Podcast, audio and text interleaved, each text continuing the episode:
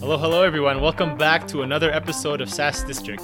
This is your host, Akil Jabbar, and on today's episode, we'll be talking about how to get your first 100 customers with more confidence and clarity.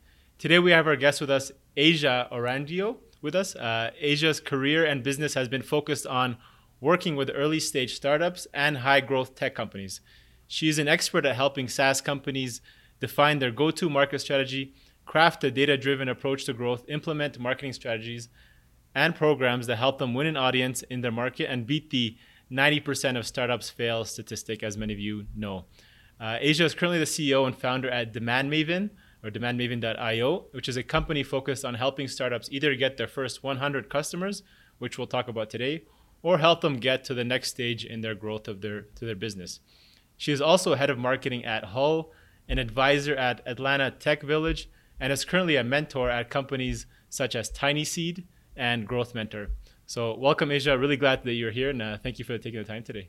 Thank you so much. I am so excited to be here. Awesome. Um, I know you talk a lot about you know demand generation, and I know some people may not fully understand that term. What does demand generation mean to you, and how can you explain it in simple terms for founders who have maybe less marketing experience? Maybe start with that. Yeah, absolutely. Uh, I'll start with uh, the very first uh, kind of like over overview of marketing in general. Uh, I think what maybe a lot of founders uh, they definitely discover this as they start doing marketing on their own. But one thing that's very true about marketing is that there's actually very many different sub functions of marketing and then also very specific skill sets and practices that you can have. And a great example of that is like copywriting, for example. Like you never think that you need to be able to do it well until you start doing any kind of marketing. And then you realize pretty quickly how how fast it can drill down into being a master of just one thing. Uh, demand generation is really a function of marketing. So I, I would say if marketing is the overall umbrella, demand generation is a pretty big function or practice of that. What it basically is, in the most layman of terms, is uh, all demand generation says is build an audience of people who are most likely to become a paying customer of your product as it exists today. Um, demand generation is very similar to lead generation in that it's kind of like the squares and rectangle situation where one kind of encompasses the other. Lead generation doesn't necessarily guarantee that the leads that you generate are going to be people who are ready to buy.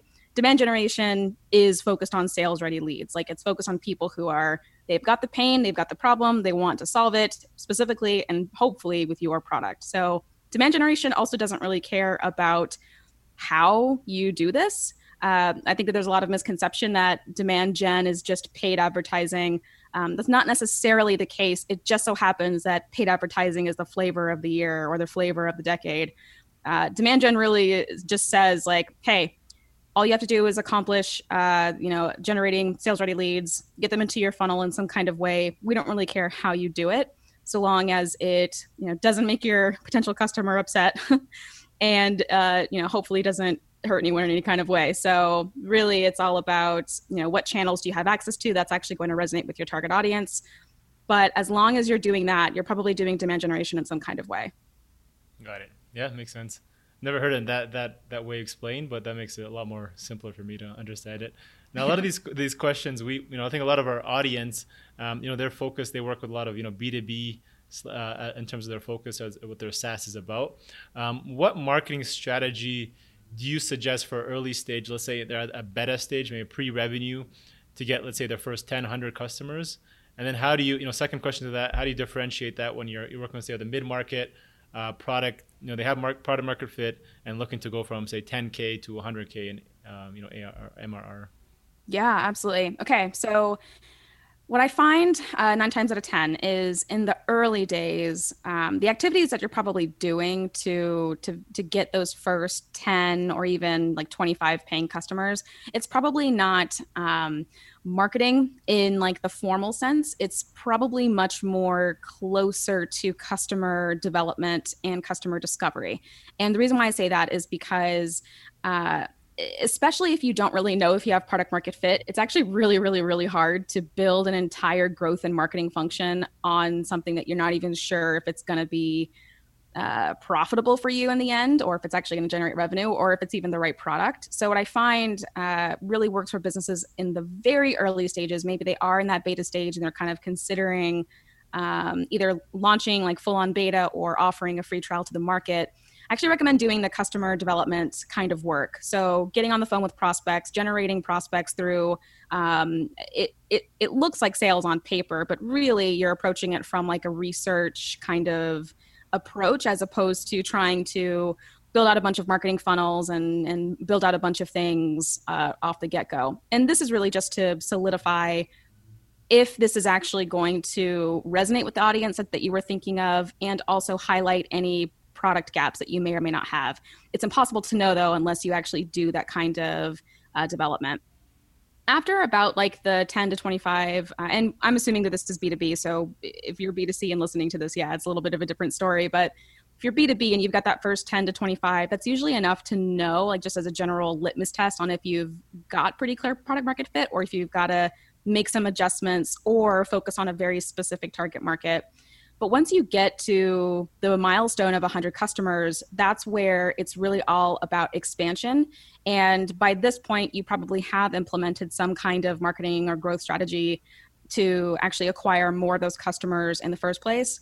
It's tough to say exactly what strategies or channels are actually going to work, uh, but purely because it's really more based off of your average revenue per user. So if you've got an average revenue per user that's pretty small, then the cost to acquire customers needs to be as low as possible. Well, what are the free channels out there? Organic search. I mean, this is kind of where we can kind of dig into uh, what the market overall uh, and your landscape looks like. Uh, and then, of course, on the flip side, if you've got a higher average revenue per user, maybe it's like, I don't know, $10,000 or something, then we're probably going to look at sales. Um, that's kind of where like your place in the market and the product that you have and who you're ultimately serving so much of that really dictates your marketing strategy for you so let's get kind of more deeper into that that last point so um, yeah. what does that marketing strategy look like say you're focusing on your user base B, uh, b2b say smb so you're you know low arpu low ltv maybe um, you know all self-generated through through your website. They come through a, a funnel. They sign up um, very little inhuman interaction versus you know mid mid market kind of businesses. Let's say you know over 10 employees or um, there's more kind of a longer sales cycle maybe you know higher price point where they need more people. What how does that marketing strategy change or what yeah. do you recommend anyways so uh, uh, let's say you're on the lower end. Uh, what I what I find from a strategic perspective, and and this is really to be validated through customer research, uh, and through talking to existing paying customers. But nine times out of ten, almost undoubtedly we're looking at some kind of content marketing in some kind of way because you need to be able to acquire new signups new trials leads as cheaply as possible um, well google search for the most part is free uh, unless of course you do paid you know google ads things like that but search in general organic search these things are it's a free channel so if if you're if you need to acquire uh, customers as cheaply as possible. You're almost guaranteed to be looking at content marketing in some kind of way. Uh, beyond that, though, uh, there's likely some larger, uh, really like go to market functions that you could look at. I wouldn't necessarily put them exclusively in the marketing bucket, but depending on what your product does, you might be looking at integrations actually as a channel where it's really all, all, about building a product that is extremely sticky and has a very horizontal approach based off of like whatever pain it is you're solving. Uh, a great example of this is, um, I mean, uh, it's used constantly, but something like a Dropbox or a Google Drive, like if if your product is truly applicable to a very large total total addressable market, then we're looking at strategies that um, again scale as as you know far and wide as possible and at the same exact time acquire people as cheaply as possible.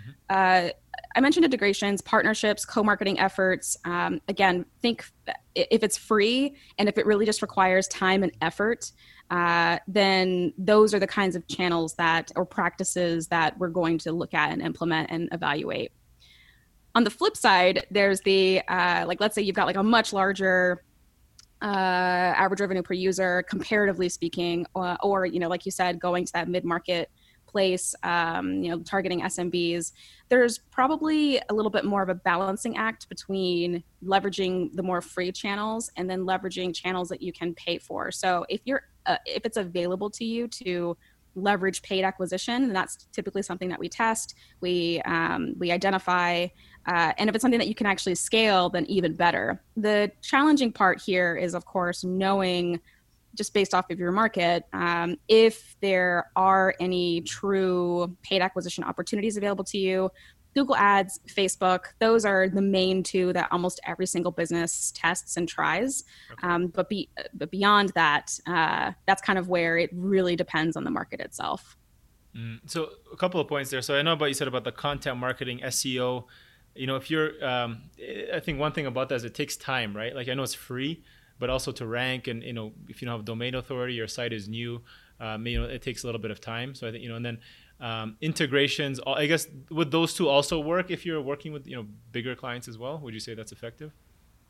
Uh, it again, this and this is kind of where so so much of your product and your market does ultimately depend how you go to market or d- define it really, or it influences it. Yeah. Uh, not to say that you can't um, stretch outside or beyond that, but integrations could be something it, it again it just depends on like what your product actually does and the kinds of pains that it solves for people but i have found um, for for saas companies that have like lower ARPUs overall, but uh, but their product is remarkably sticky. Like it it it, it probably my guess is that it probably replaces a, a, pretty big function or it solves a pretty big pain for people. Mm-hmm. Um, but it just so happens that the total addressable market is huge in some kind of way, and that's kind of why the ARPU is lower potentially.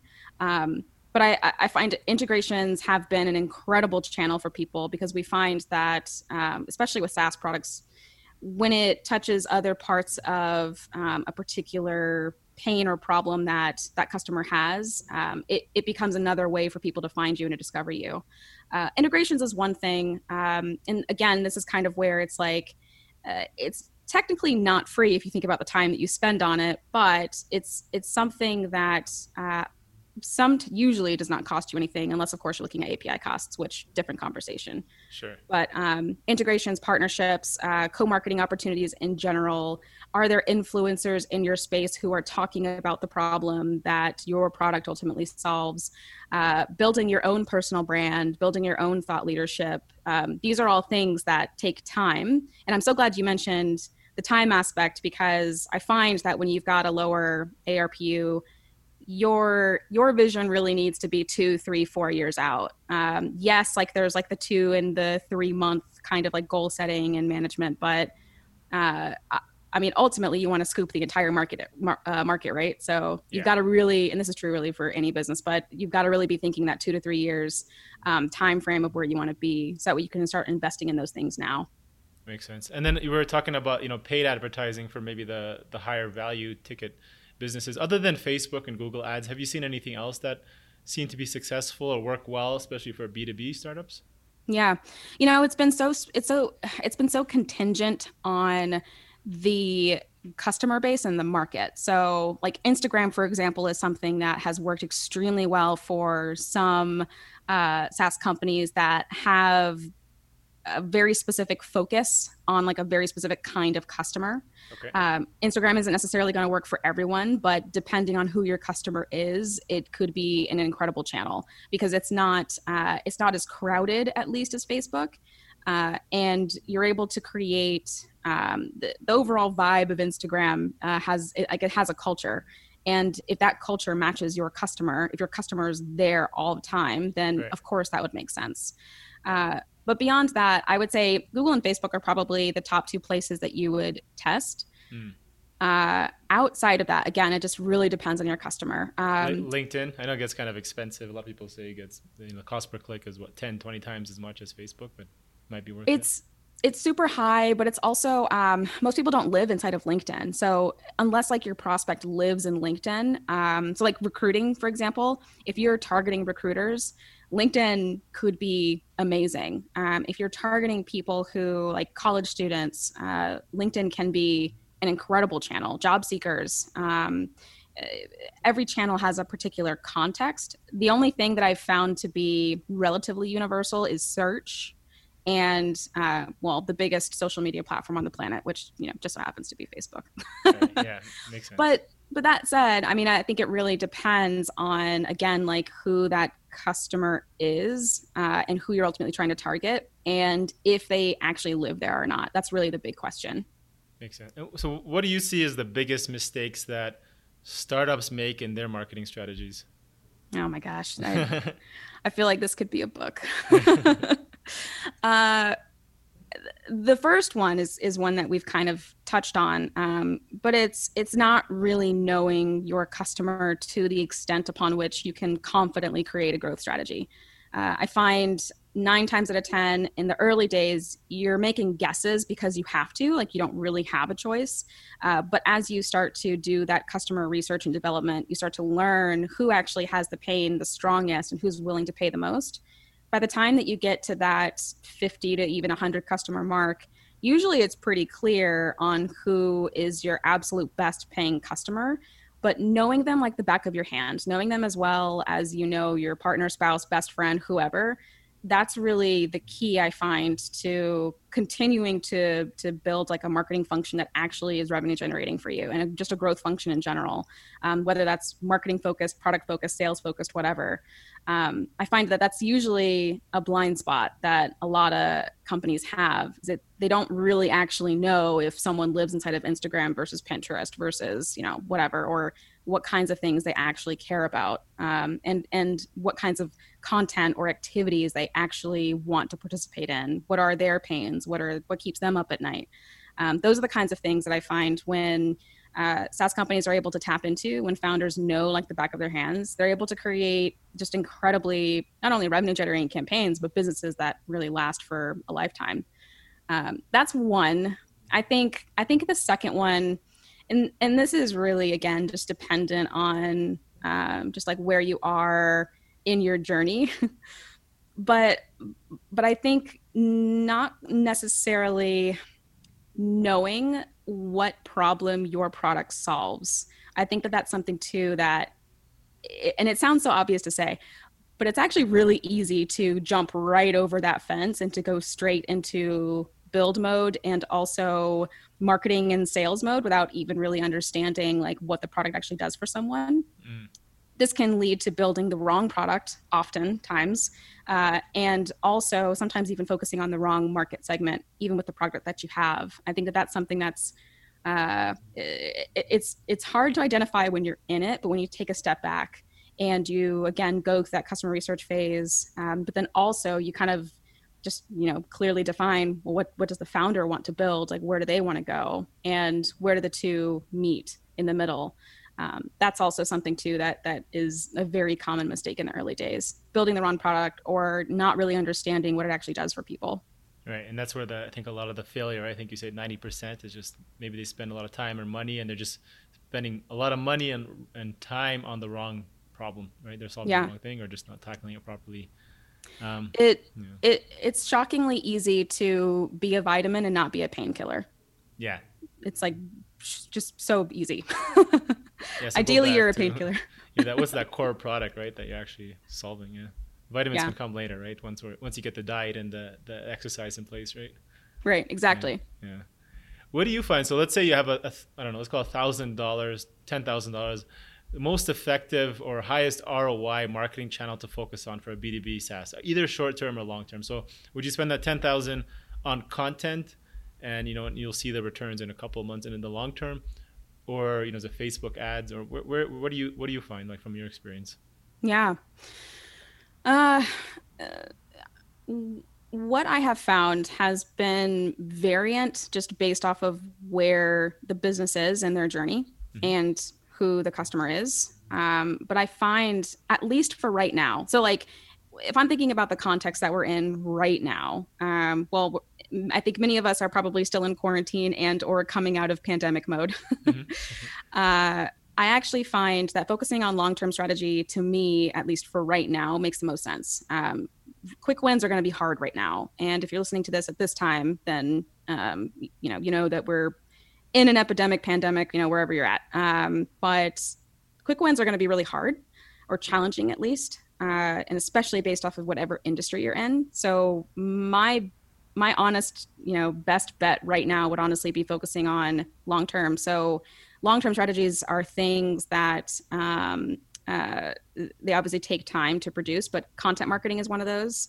Uh, if I had the ten thousand dollars, I'd probably put maybe like twenty percent of it in um, uh, some paid acquisition, but most of it would honestly be focused on building out content. Are there things that we're just not ranking for um, that we should be? Because when the market does ultimately bounce back, which we're assuming that it will, it won't happen overnight, but it absolutely will. You want to be on top no matter what, because um, I guarantee you that like the competitors aren't stopping. Um, so to me, it's really all about long term right now. So if there's a lull in the business, I would be focusing on if there are a short, uh, quick wins, let's identify those. But it's probably going to be all about the long term stuff right now. I, I put content marketing and organic search in that bucket. I also put partnerships, if at all possible, in that bucket as well. Makes sense. Yeah. So a lot of people are, are kind of hiding and shriveling and you know cutting their ad budget or, or their marketing budget as the first thing. I think you know, you're saying is do the opposite. Like invest and you know in the long term it's going to pay off and when everybody else is doing the opposite, right? Yeah. Yeah. Yeah. It's it's also it's it's tough too because um, you obviously want to stay afloat. so if you if you if you do it because you have to, it's like okay, fine. But if there's a possibility to not, uh, I would say continue to invest in marketing growth because uh, I guarantee your competitors aren't stopping. And if they are, then uh, then this is even like the time to you know overtake them. yeah, yeah, makes sense. Um, I want to go into the kind of the more of like a middle market where prove it, you know, product market fit is done. Um, and then now you're trying to optimize their their conversion. So CRO, conversion rate optimization. You've built a funnel. Let's call it I don't know, going through Google Ads or Facebook Ads. Um, do you have some stats or numbers you can share on like what does a you know optimize or uh, you know well-tuned funnel look like uh, for certain metrics or what they should be aiming for? Let's call it, you know dollar cost per click, uh, percentage to trial. I, I, like getting into the nitty gritty of these you know details because it gives you like a a comparison of what you should be aiming for. You know, demo, sales, qualified lead, paid user acquisition, all, all these numbers. Do you have any numbers you can share from what you've seen? Okay, so I heard I heard several questions in that. Sure, um, Uh, it sounded like the first part was something around CRO. So like, yeah. is is there a process there? Is is there like a framework there? And then the second part was, what are we seeing today? Um, so I'll I'll tackle the CRO piece at least um, to start. CRO is one of those things that uh, when you have the volume, it absolutely makes a ton of sense. Uh, when you're like pre product market fit. Um, CRO actually is, is really, really challenging. In fact, it, many say that it's like pointless. yeah. What you can do at least is prioritize your ideas with some kind of framework. Uh, and from there, uh, execute them uh, after having prioritized them. And if you see a lift in a particular place that you're actually focused on, awesome. And if not, then it just means that there needs to be more experiments that you run. From a you know standard funnel um, i would say in that b2b mid-market uh, space. And even here uh, cost to you know acquire an actual customer is going to be so variant just based off of how much you're actually charging. But yeah. um, i mean ideally you're you're able to acquire leads uh, as as cheaply as a three month buyback period. Uh, I'll let you determine what the three month buyback period is, but just because this obviously depends on you know what your LTV is, I have seen CPLs as low as like dollars, like sometimes four dollars, and I've seen them as high as eighty dollars. But as long as it met a three month buyback period, so you know, which means whatever it costs to acquire the lead, you get paid that back if they convert within three months. That's a pretty standard um, at least it's a pretty healthy way to acquire a new customer. And then of course as you get to like a more true like ltv to cac ratio then you can go for like the you know the typical three to one what have you. Um, in terms of like the actual funnel though i mean we're really looking for the basics and this is if you have a free trial but we're really just looking for um, are you converting 15 to 30 percent of the free trials that you get uh, into actual paying customers? Are you below that 5% even 3% churn mark? Um, from a demo model perspective so maybe people have to book a demo in order to get access to the product we're we're really looking at uh, are 30% of our demos converting into opportunities and then are we closing i would i would say at least 50% there are some salespeople though who would cough at that number and be like it's got to be like 70 or maybe even lower i don't know i think it depends um, but those i would say are just like super basic numbers and there's more benchmarks that come out over time, even sure. more specifically on like if you're acquiring a credit card or not, or you know what have you. So mm. Those are the the basics that I look for. Uh, on the acquisition side, though, of just like building awareness and traffic, as long as the website is converting that one to two percent of total marketing site traffic into the funnel in some kind of way, then we're probably doing an okay job. After that, it really comes down to on a per channel basis. Um, but yeah, and and even that, I mean, I've seen some websites convert as high as twenty percent. Like it, it just it's so variant, honestly. Um, but healthy, I would say those are likely the baselines. Mm-hmm. Are there outliers? Of course, always. Sure. Yeah, I think that's what I the, the numbers I had in mind. So let's say just hypothetically freemium i think a lot of you know saas users who go b2b offer that freemium free trial offer um, you know you get your traffic 2% of those are converting to free trials um, you know that's top of the funnel but you know from there if, if, if you're not seeing enough of those that are converting to paid users you know like we talked about said maybe 30% 15 20 30% of those should be converting to paid how, how do you approach that issue if like you know it's less than 5% for example what would you look at yeah the first thing, the first question I would ask would be Are these the right customers? Uh, is there something that we're doing that, uh, like, we're attracting the wrong kind of person in the first place? And then the second part would be if it's the right person, but it, uh, it it's very clear that they're not they're not coming down into like the, the actual paying customer funnel, then my guess is that we have a product gap. So it's either the market or it's the product or it's both. right. Uh, some some and this is a concept that's uh, i think really hard to to visualize sometimes but uh, many people feel like product market fit is like you've got it and it's done forever but the reality is that you're constantly achieving product market fit with many different parts of the market throughout your entire journey. And as you grow as a business, your customer base grows. You've got varying degrees of product market fit with each of those segments. So if we're finding that a freemium, uh, like if we've got a freemium plan and they're not becoming paying customers, the first order of operations would be to segment out those users and to really do the tear the customer teardown. Like let's do the analysis of are these people that we even want in the first place?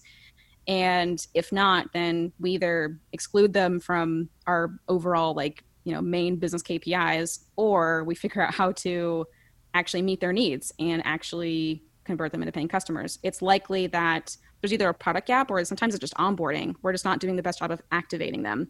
Mm. which it is honestly it, it it really comes down to if we can evaluate it ourselves i'm assuming we've got the right tools. Like maybe we're using like an amplitude or a Mixpanel. Maybe we're using FullStory to watch those journeys ourselves. Um, but i find customer interviews and research like that is usually how we identify that. So if people are having issues converting or if they don't even know what the problem is we try to get those people on the phone and say hey was there something that we could have done that would have helped make your journey better did you know that we do these things? And you'll either get the no this isn't for me i decided. And that kind of tells you okay well probably the wrong market uh, probably the wrong segment. Or it's the oh man i had no idea. I wish that you had told me that which which tells us oh it's activation. We're not activating them very well. Or sometimes it's just it's not for me right now because you you're missing xyz feature. And it's like oh okay. This is kind of where we get into the overall business strategy of well do we want to put in the effort to acquire those people? Or can we do some things activation wise that increases that conversion rate overall? This is kind of where we get more into that strategy, that the big strategy question. But um, that's how I would think about that. At least those are the questions I would ask, and that's the process I would go through. Yeah, makes perfect sense. Uh, you know, a lot of that if it's if it's that first problem where it's the wrong people you're attracting. I mean, if you built SEO, is that just kind of you know adjusting your your you know, your, your campaign and who who your your message uh, to who you're going out to and just trying to adjust it at that point, like whether it's your paid side or SEO and just trying to focus on a different person now? Yeah. yeah. This is where um, attribution really helps a ton and also attribution patterns. So if we find that uh, there's a very specific kind of segment that's coming in, but they're not converting very well, but they're coming in from a very specific campaign that we're running or from an integration or a partnership, then those are things that we reevaluate and we say like okay maybe we don't do that anymore conferences are actually a great example of this so sometimes um, cause mostly because it's the most concrete example i think where like you go to one conference and it's like man they loved us we killed it and you go to another conference and it's like oh man like this totally fell flat it's either uh, them or it's us or both. right. Uh, and I think that that kind of mindset is how you would approach um, attracting maybe the wrong kind of customer segment, and then shifting your marketing activities to focus really on the ones who you really do want. You're always going to attract tire kickers. I think that that's going to happen no matter what, but you can likely minimize that by um, figuring out where they came from in the first place. Right. So I, I, like that analogy. So next time you find, okay, this conference did really well, we're going to get a bigger booth. We're going to be right in the center. You know, it's worthwhile. We're just, it'll just double our conversions, right? If, if it, yeah. yeah. um, so we speak with many technical, you know, founders. They're just, you know, very focused on building product. They've spent maybe a million dollars or more on building their product. These are people we speak with in every day at Horizon Capital. They built their product. They've built decent sized revenue, have grown a certain point, and then they say we haven't done any marketing. So i know they're saying they haven't done any. They haven't invested in it. They're probably you know they've done some kind of product led marketing unknowingly. They write some technical articles. But you know what do you tell those kind of founders? They've spent all this time and money and wh- what do you consider that as a, as a mistake when they're building a startup that they could have done differently? Yeah I usually tell them that it's okay if you're not a marketer. That's absolutely fine. That's why marketers exist. uh, but one thing if the marketing process scares you what i always recommend is focus on the problem that you're solving and talk about the problem that you're solving it's the easiest high level awareness that you can build about what your product does and i find that when when founders take their head out of the i'm caught up in like the marketing you know cycle and the fluff and and you know i hate it or i you know i don't like it or it's intimidating to me or scary whatever um, I actually find like if you if you step outside of that and if you focus on what problem am I solving for my customers or what what problem am I hoping to solve? Maybe you don't have customers yet. Uh, talk about that. That's the most basic form of marketing that you can possibly do, and it hopefully doesn't feel inauthentic um, because you know we're assuming that you know you built the product for a reason. We're assuming that you built it because you wanted to do something in a particular space for a particular kind of person. Um, so talk about that. And I find that when uh, I talk a lot about founder generated content, actually, which it's something I'm really passionate about. I think founders should be creating content, uh, even if they're bad at it. okay. Um, but uh, uh, it's just because it, it kind of gets you over that hump um, of thinking about marketing. And if you're violently against marketing, um, I think the the reality of it is that it's just not a build it and they will come situation. It, there's there's too many distractions.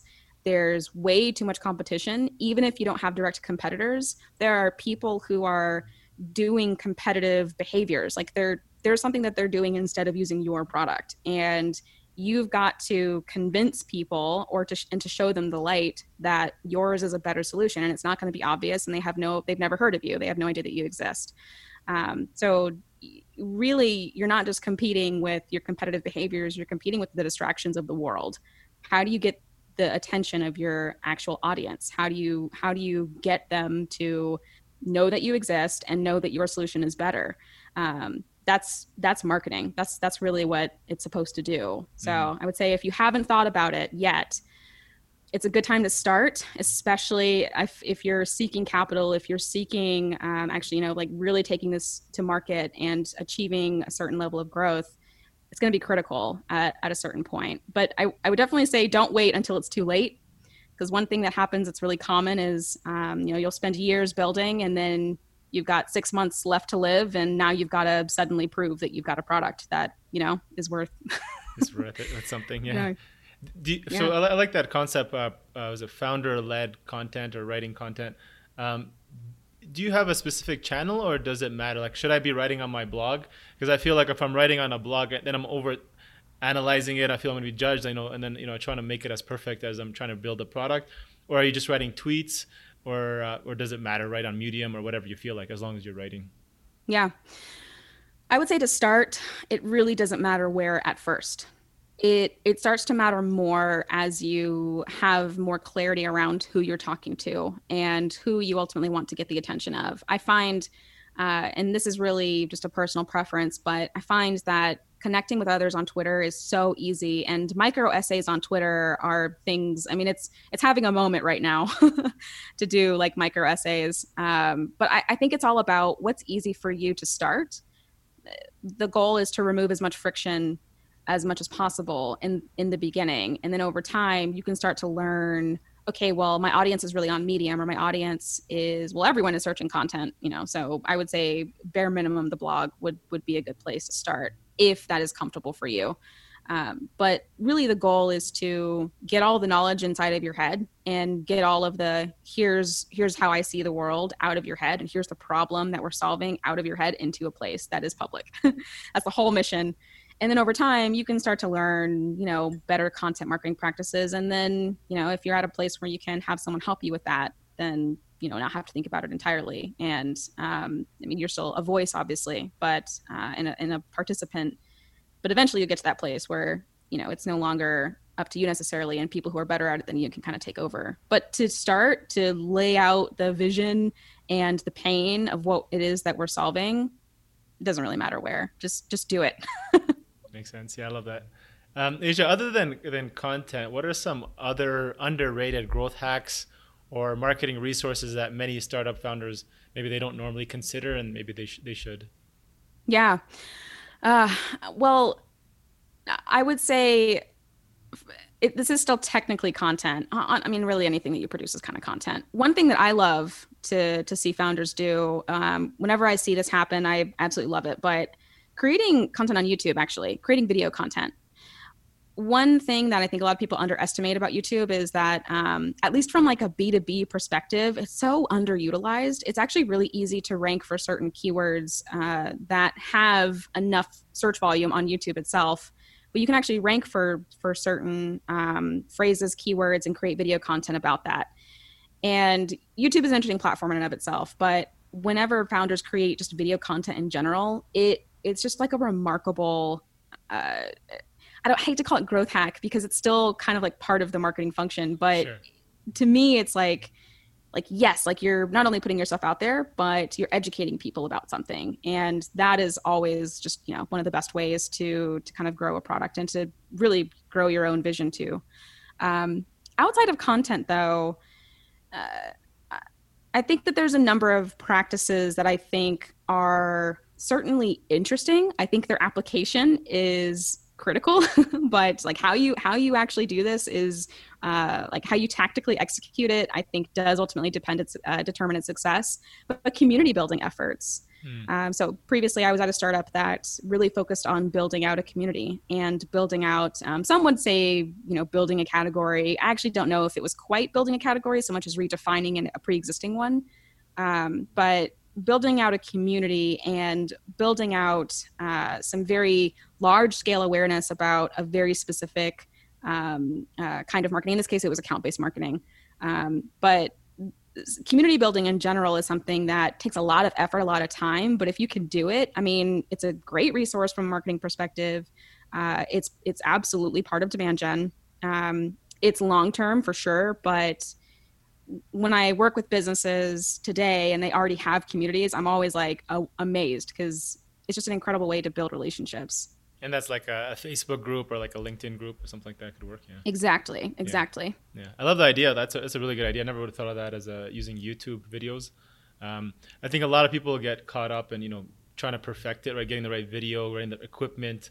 I know you can just throw up your cell phone and, and throw something on, but maybe the professionalism also helps uh, getting nice quality work. And then also there's the editing, and then you know putting nice thumbnails, and you know, so it, people think you know it's a five minute video, but ended up taking like two hours. And then I think if you do that a couple of times, maybe you'll start getting discouraged, right? And you're like, oh, it's too much work. But yeah, I think you have to build some systems beforehand so that you can avoid getting into that, right? Yeah. Uh, last question from from my end. You provide so growth roadmaps for early stage startups. I think that's where you're focused on. How do we get that 100 first users? What does that entail when you're, you're talking with them and what can they expect to get if they follow your advice you know from start yeah. until the 100 users yeah absolutely it's an awesome question. So the growth road mapping session was really designed for early stage founders who are blocked by something. Uh, if if you want to roadmap your growth, it's usually because you're you're blocked either because you're inundated with ideas, or it's because um, there's a very specific problem or challenge that you're experiencing and, and you have no idea how to overcome it. Or maybe it's a similar situation. There are many different ways that you could do it, but you're not sure exactly which is the right one or the best one.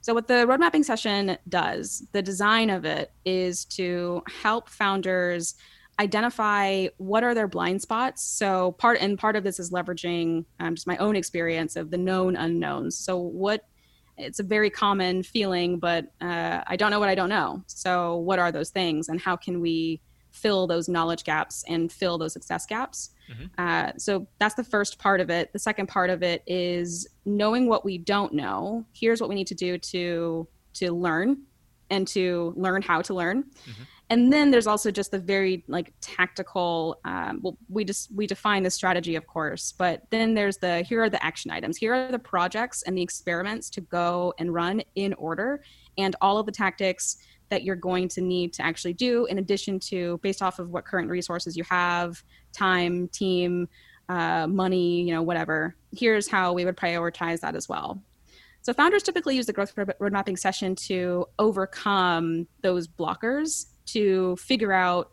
you know just get get the get the outside view which is really me on okay am i thinking about this in the right way or what what don't i know that you know you're obviously going to highlight for me? And then from there we define the strategy we define what are the right channels here.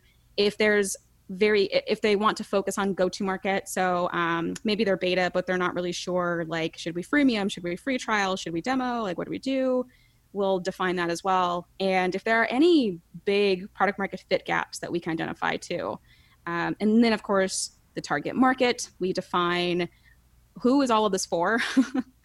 And then after that it's the action plan. So here's what needs to happen. Um, and there are many different applications for this. Sometimes it's as simple as like i just want to like i want to build a campaign but i don't know how. And then sometimes it's as big as okay we've we've we've got the full like like we know what we're doing we've got some inkling of product market fit. What do we do next? Sometimes it's as big as that. So right. it can really be applied in many different ways. Awesome. Um, thank you so much. This was really great. I, I actually learned a lot from this as well and i'm sure our audience has as well. Uh, where can our audience learn more about you and get in touch with you if they want to learn about your services or, or you know learn get a product roadmap or a roadmap set up for them as well? Yeah. Okay. So there's two places. The first is Twitter. So if you just at me on at Asia Matos, uh, my name has changed over time. I did get married, so I'm technically Asia Orangio now but uh, I'm at Asia Matos. And then my website is demandmaven.io. If you go to demandmaven.io, you can go there, learn more about me, book a session, learn more about other services I provide, subscribe. I mean, there's so many things that you can do there. Um, so whatever, you know, finds your lost remote, whatever floats your boat. Um, but yeah, those are the two ways to get in touch. Okay, awesome. Thank you so much, Asia. Appreciate the Thank you. interview. Take care. Thank you all for listening in to today's episode. Don't forget to join us for another episode where we interview top leaders and experts in the business and SaaS industry. If you enjoyed this episode, I ask that you please give us a five star review on iTunes. That would be really, really appreciated.